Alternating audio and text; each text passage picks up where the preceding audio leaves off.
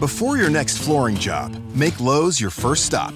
See the latest styles in our new flooring showroom. We carry more tile, more vinyl, more laminate, and hardwood than ever before. Whatever you need, we have the job lot quantities you expect at bulk pricing to save you money. Shop in store or online at lowesforpros.com. Need materials delivered to your job site? No problem. Our pro team can help you get the job done right and on time. It's just one more reason why Lowe's is the new home for pros. US only.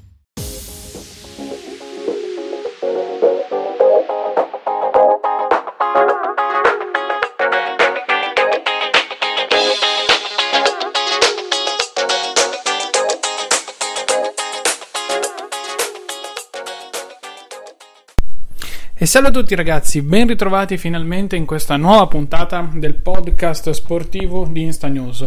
Vi chiedo scusa per l'assenza, abbiamo avuto dei problemi legati al server, dei problemi organizzativi, c'erano un paio di puntate pronte ma purtroppo sono andate completamente perse. È un problema che ormai ci sta affliggendo da diverso tempo, come avete potuto anche vedere e immaginare nel corso della nostra programmazione, che però speriamo si sia definitivamente risolto, ecco, speriamo, poi chissà, magari non sarà ancora così. Ad ogni modo, io oggi vi volevo parlare in questa puntata dello sport dell'inizio del mondiale perché si è praticamente conclusa già la prima giornata della fase a gironi, quella un po' più lunga, quella un po' più noiosa, dove c'è anche un po' di strategia da parte delle squadre. Volevo parlarvi del bellissimo accordo Red Bull Honda, di cui vi ho già spiegato un pochino anche sul sito, ma ne parleremo un pochino meglio anche qui. E infine vi volevo parlare anche un po' del caos, tra virgolette, in MotoGP dopo appunto il Gran Premio di Barcellona. Allora, per quanto riguarda il mondiale, io ammetto eh, che, diciamo, fra le squadre che vi partecipano, sto simpatizzando per una questione, non so, puramente sportiva, credo, per il Brasile. Perché? Perché è una squadra che a me è piaciuta molto nella, nel girone di qualificazione, sembra molto molto quadrata.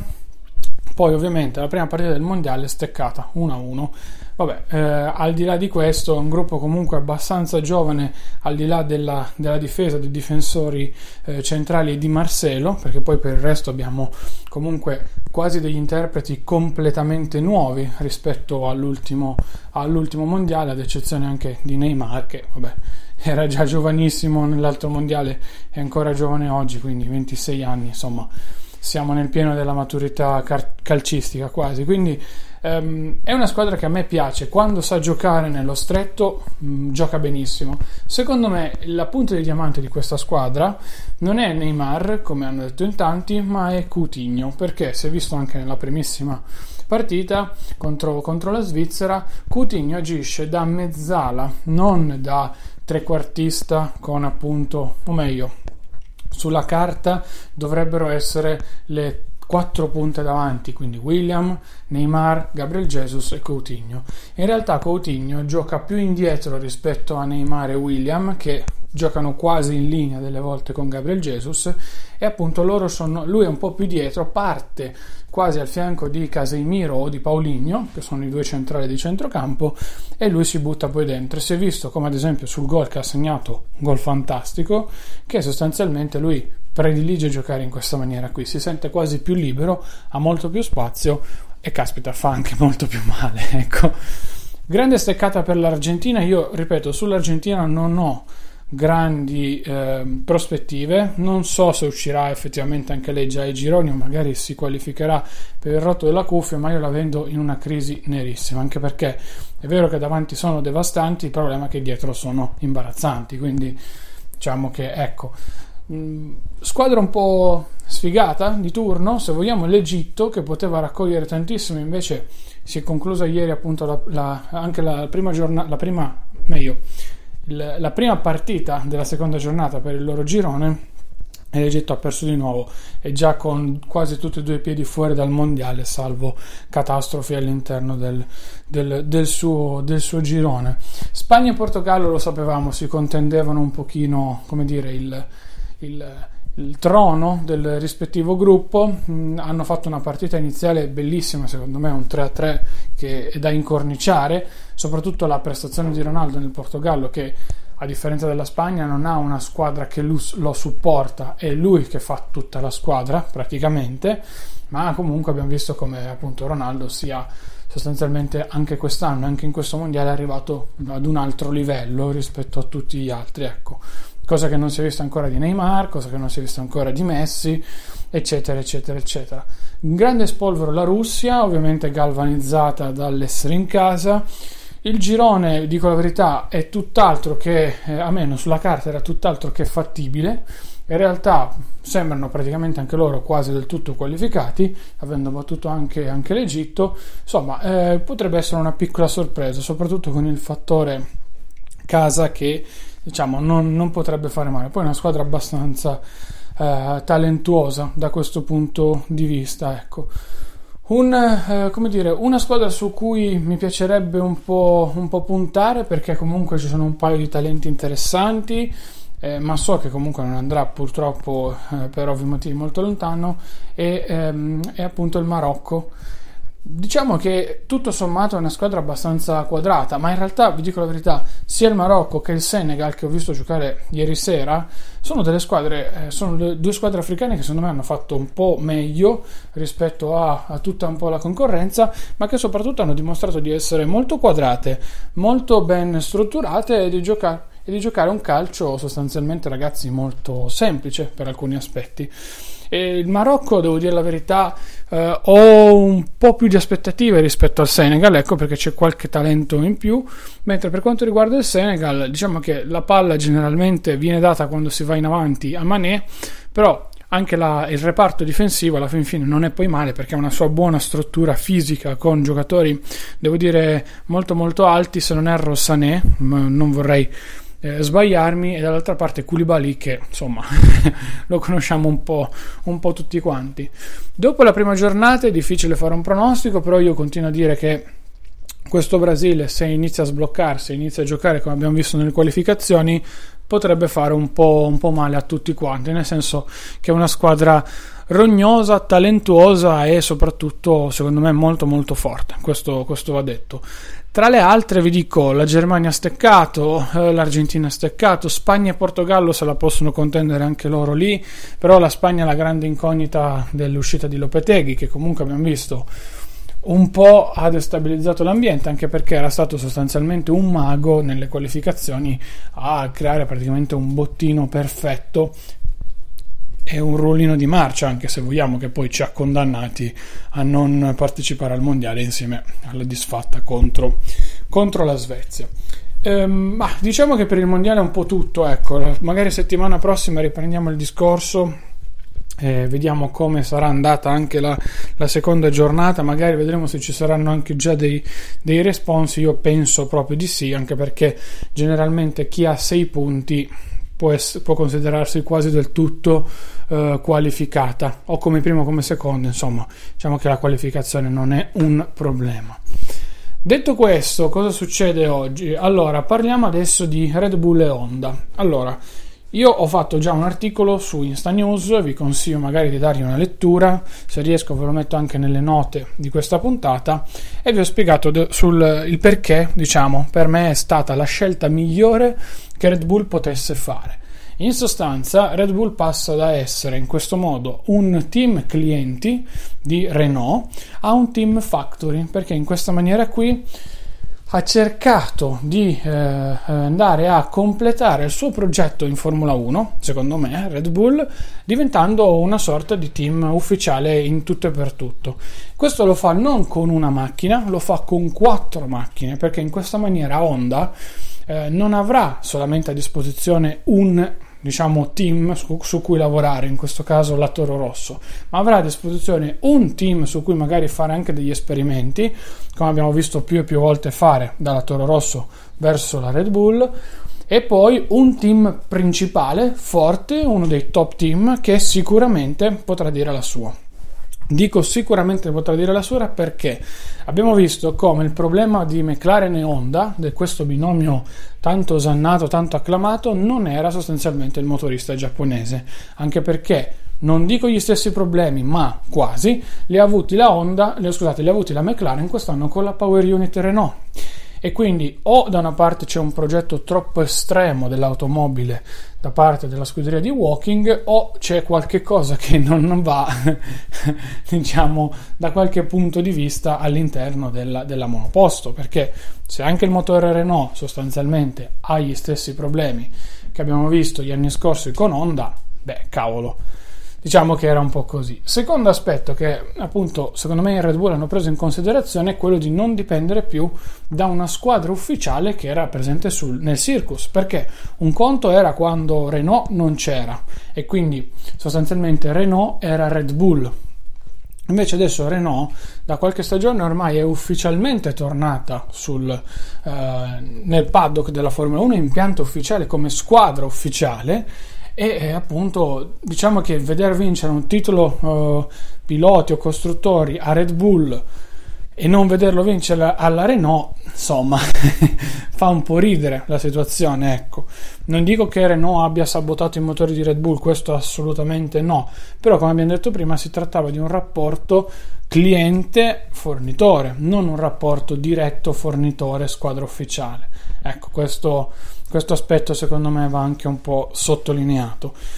Lo avevamo detto l'anno scorso, io lo avevo tra virgolette pronosticato che secondo me Renault eh, sarebbe uscita dai ranghi di Red Bull e Red Bull avrebbe testato per quest'anno sostanzialmente Honda eh, avrebbe visto nella primissima fase del campionato quali potevano essere i gli sviluppi della Power Unit e l'affidabilità della Power Unit. Eh, Honda ha dato parecchie garanzie a Red Bull da questo punto di vista, anche perché le prestazioni della Toro Rosso sono andate molto in crescendo, ma soprattutto, secondo me, cosa che non è stata fatta tra McLaren e, e, e Honda a suo tempo, Red Bull ha lavorato a stretto contatto con Honda. Quindi i motori sono stati provati nella sede di, eh, di, Red Bull, messi sul banco direttamente anche da Red Bull e insieme a Honda sono stati sostanzialmente provati per poi essere equipaggiati sul Toro Rosso.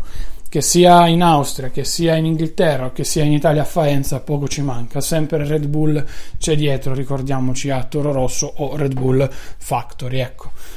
Io, ripeto, sono fiduciosissimo di questa operazione perché mi, mi intriga talmente, veramente tanto. Il problema ora sarà cercare di convincere i piloti, ma credo che questo lo abbiano un po' già fatto, perché Verstappen ha un contratto già siglato e firmato, quindi lui tendenzialmente non si può muovere.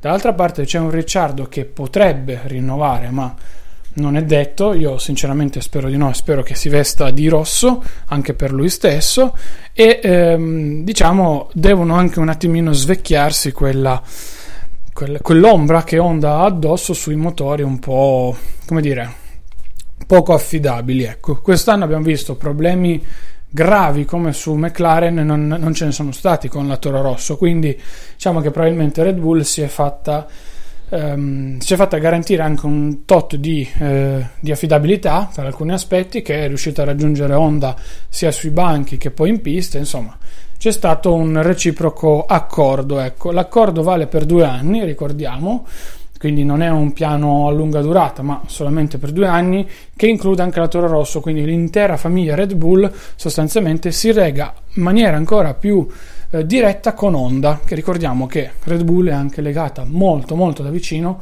oltre che a KTM, ma anche ad Honda in MotoGP, quindi un binomio che continua a, eh, come dire, mettersi dentro uh, la cosiddetta, uh, il cosiddetto grano all'interno del, della cascina. Ecco, non mi viene un'espressione migliore, perdonatemi. Detto questo, io prevedo e penso che il 2019 appunto sia un anno molto molto interessante anche perché il binomio, il binomio 19-20 sostanzialmente mm, sarà un, un'ultima fase di questo progetto di auto che conosciamo oggi poi dal 21 sostanzialmente si avranno delle innovazioni strutturali importanti anche per quanto riguarda i motori. E lì bisognerà vedere un attimino come cambieranno le cose Detto questo, ragazzi, è la notizia più importante della Formula 1 in questo, in questo, momento perché c'è il weekend del Gran Premio di Francia che è tornato ufficialmente e che appunto è quello che, che ci sta aspettando. Insomma, vedremo poi settimana prossima magari che cosa è successo su questo circuito su cui dovrebbero ritornare, se non erro, le gomme che hanno fatto vincere Mercedes in, in, in Spagna a Barcellona. E già qui diciamo che vi ho dato un piccolo spunto su cosa potrebbe vergere questo, questo weekend. In conclusione, parliamo un attimino di MotoGP perché eh, c'è stato il Gran Premio eh, di Catalogna. Grande rammarico in Moto 3, devo dire la verità, perché si è fatta una gara Uh, devo dire, finalmente bella con tutti i piloti che un po' aspettavamo, da Bulega, Migno, insomma, tutti quegli outsider di questa prima parte di stagione che non avevano brillato. Ecco, fatto vuole che sono stati tirati giù tutti, sono state due o tre cadute che hanno sostanzialmente buttato giù appunto Bulega, Migno e tutta quella combriccola lì, con circa 6 piloti coinvolti, 5-6 piloti, è caduto Martin di nuovo veramente strana come cosa, soprattutto anche dopo la conferma del suo passaggio in KTM ufficiale l'anno prossimo in Moto 2. Quindi diciamo che lui è orientato a tendenzialmente vincere questo campionato per poi salutare la, la baracca, diciamo così.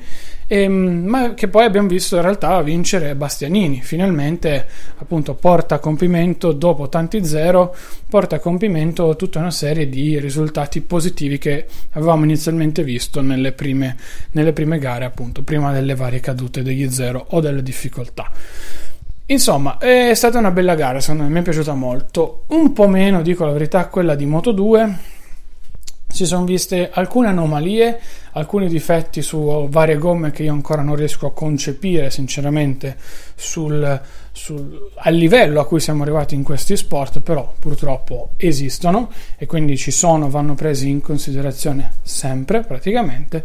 Insomma, eh, va, detto, va detto anche questo. Per quanto riguarda la gara della MotoGP, io veramente non riesco in questo momento a trovare eh, una motivazione agli errori che sta eh, facendo un po' Andrea Dovizioso, ma non è una critica, come ho detto anche sul, sul sito a inizio, a inizio settimana, semplicemente è una ricerca di voler capire tendenzialmente quale potrebbe essere il problema, perché il Dovizioso che abbiamo visto guidare l'anno scorso non li commetteva, non aveva questo genere di problemi. Adesso, al netto che il mondiale possa essere già finito, perché ci sono circa 50 punti tra Marquez e Dovizioso, ma tra Marquez e anche Lorenzo, e adesso parliamo anche di questo, insomma, ehm, ci andrebbe un miracolo, ecco. Abbiamo visto che quest'anno sbagliare è molto semplice, abbiamo visto che da una domenica all'altra puoi dimezzare lo svantaggio dal, dal leader, ma puoi anche vederlo aumentare e raddoppiare. Insomma, è un campionato molto molto complesso. Chi è assolutamente fuori dal campionato è la Yamaha io non capisco ancora i giornalisti, come ad esempio Sky, possono dire che Valentino Rossi o Vignales possano rientrare in lotta per il mondiale quando, abbiamo visto, sostanzialmente anche nei test la Yamaha non ha, comp- non ha portato niente di nuovo e i problemi che sono presenti sulla moto ci sono ancora.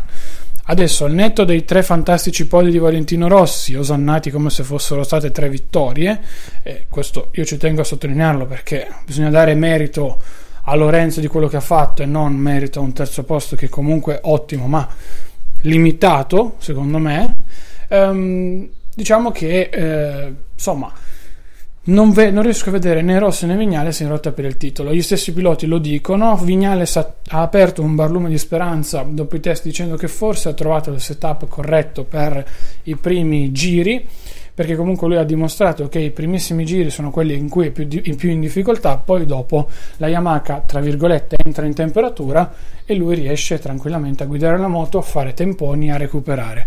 L'abbiamo visto a Barcellona, l'abbiamo visto al Mugello, l'abbiamo visto praticamente in tutte, tutte, tutte le piste sino, sino ad oggi in cui appunto la Yamaha ha avuto parecchie difficoltà. Capitolo Lorenzo Ducati. Allora, io sono contentissimo Ammetto che Lorenzo, dopo i disastri del 2016, di quel campionato vinto così un po' a tavolino, mi stava un po' sulle scatole, ecco, ma non perché ti fasse per Valentino Rossi, ma perché semplicemente diciamo che se sei forte un campionato te lo vai a giocare in pista, non con la politica esterna e con un Marquez di turno. Detto questo, vedere vincere Lorenzo con una Ducati, quindi con una moto rossa, beh cavolo, a me fa, fa tanto tanto tanto piacere perché per vederlo guidare, eh, come abbiamo visto anche io, diciamo che dopo curva 10 a Barcellona, che c'è quel piccolo tratto con la leggera curva a sinistra e poi la lunga curva a destra che bisogna andare prima all'esterno e poi all'interno per prendere la corda, insomma curva, curva 12 se non erro, 11-12 insomma giù di lì, e vederlo guidare lì si vedeva che era veramente tutto un altro Lorenzo.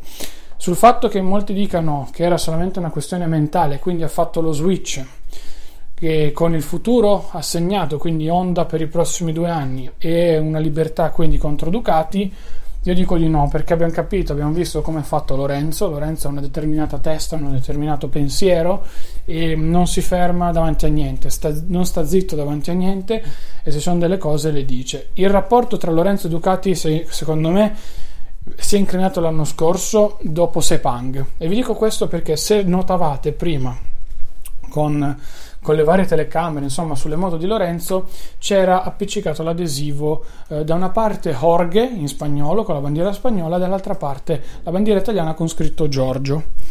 Questo perché lui è arrivato in Ducati, oltre a osannato perché era il campione del mondo, bla bla bla, anche perché diciamo aveva instaurato un ottimo rapporto con tutti. Poi ci sono state delle frizioni e questo si è capito e appunto questa rimozione degli adesivi secondo me è stata anche una delle testimonianze estetiche che non in tanti hanno, hanno colto. Si è provati a ripartire a inizio anno con qualche cosa di innovativo, ma si è visto che poi Lorenzo faceva sempre gli stessi problemi fino a quando non è arrivato questo nuovo benedetto serbatoio. Io non penso che eh, diciamo potesse essere la goccia che ha fatto tra virgolette traboccare il vaso in positivo. Secondo me ci sono stati tanti piccoli accorgimenti che hanno portato alla realizzazione di questa posizione di guida totalmente diversa da quella di Dovizioso. Ci sono tantissime comparazioni che ha fatto Mauro Sanchini di Sky eh, che si possono tranquillamente vedere e valutare. Ad occhio nudo si vede che sono due moto che lato sella sono impostate in maniera totalmente diversa e lì Lorenzo ha trovato il suo, il suo cavallo di battaglia perché ha trovato una posizione di guida perfetta, ha trovato la moto migliore sul, nel Circus perché oggettivamente la Ducati ad oggi, al netto dei test in cui Marquez ha detto che la Honda è fantastica, ehm, è la, la, moto migliore del, del, paddock, ben bilanciata, sì ha qualche problema magari nel, in frenata ingresso curva per frenare la moto, però tutti la sanno guidare abbastanza bene, da Petrucci a Miller, da Rabat, eccetera, eccetera. Se andate a prendere le Honda, Morbidelli, eh, Cracciolo ogni tanto fa bene, ma anche lui ogni tanto si fa, cioè, diciamo, fa delle gare un po', un po' anonime, insomma, con le Honda sono quasi tutti sempre in difficoltà. Ripeto, io non so se Lorenzo potrà vincere questo mondiale. Diciamo che se continua così e continua a essere testardo e forte come abbiamo visto in questa fase del campionato, eh beh, insomma, diciamo che il vantaggio di Dovizioso l'anno scorso, o meglio, il recupero di Dovizioso l'anno scorso è partito da qui. È vero che Marquez era in un'altra situazione a livello di punteggio, di sviluppo della moto e quant'altro, però insomma, eh, diciamo che sperare da questo punto di vista non è poi una mossa così malvagia e allo stesso tempo vi, vi dirò non mi dispiacerebbe nemmeno vedere un Lorenzo vincente nel mondiale e poi salutare la Ducati, quindi andare nuovamente in onda. Anche perché, come abbiamo detto prima, recuperare 50 punti è tanto semplice quanto difficile, perché Marquez abbiamo visto che quest'anno sbaglia. Arrivare magari eh, primo con Dovizioso secondo e Marquez terzo ti fa già recuperare parecchi punti. Insomma, non mancano uh, pochissime gare, non siamo neanche a metà campionato, per cui diciamo che il tempo c'è tutto. Vedere vincere poi una Ducati, ripeto, a me fa sempre non piacere di più. Ecco. Speriamo che Dovizioso si riprenda, speriamo che Lorenzo continui così, sono sincero, la Yamaha per me quest'anno ha un punto nero, non ha sviluppo, sostanzialmente io credo che debbano buttare la moto via e andare su un, mod- un prototipo 2018 totalmente diverso, nuovo in tutto però vedremo che cosa, che cosa faranno. Ecco. Io ragazzi vi saluto e vi ringrazio anche per questa settimana, ho cercato di fare una puntata un po' più lunga dopo avervi lasciato a secco settimana scorsa nelle, nel, appunto nei giorni passati. Vi ricordo sempre che nella descrizione trovate tutti i riferimenti ai nostri social, oltre che la possibilità di iscriverci appunto tramite email info-instanews.it. Insomma, nella descrizione trovate come sempre tante informazioni, dategli un occhio e se vi va lasciateci una recensione su iTunes che ci permette di crescere quotidianamente. Per il momento è davvero tutto, ci sentiamo settimana prossima, un saluto a tutti da Claudio Stoduto. Ciao ragazzi! Fall is the perfect time to seed your yard and repair it from all the use it's gotten this summer and get it set for next spring. Lowe's has Scott's Turf Builder grass seed in varieties right for your area. Give thin lawns a boost by picking up Scott's Turf Builder Thicker Lawn Mix with seed, fertilizer, and soil improver all in one. Need to repair a few bare spots? Scott's Easy Seed will do the trick. Bring on fall projects. Order on the Lowe's app and pick up quickly curbside. Selection varies by location while supplies last, U.S. only. The available AKG 36 speaker sound system in the Cadillac Escalade provides 360 degree sound, not just here or here, but everywhere. The 2021 Cadillac Escalade never stop arriving.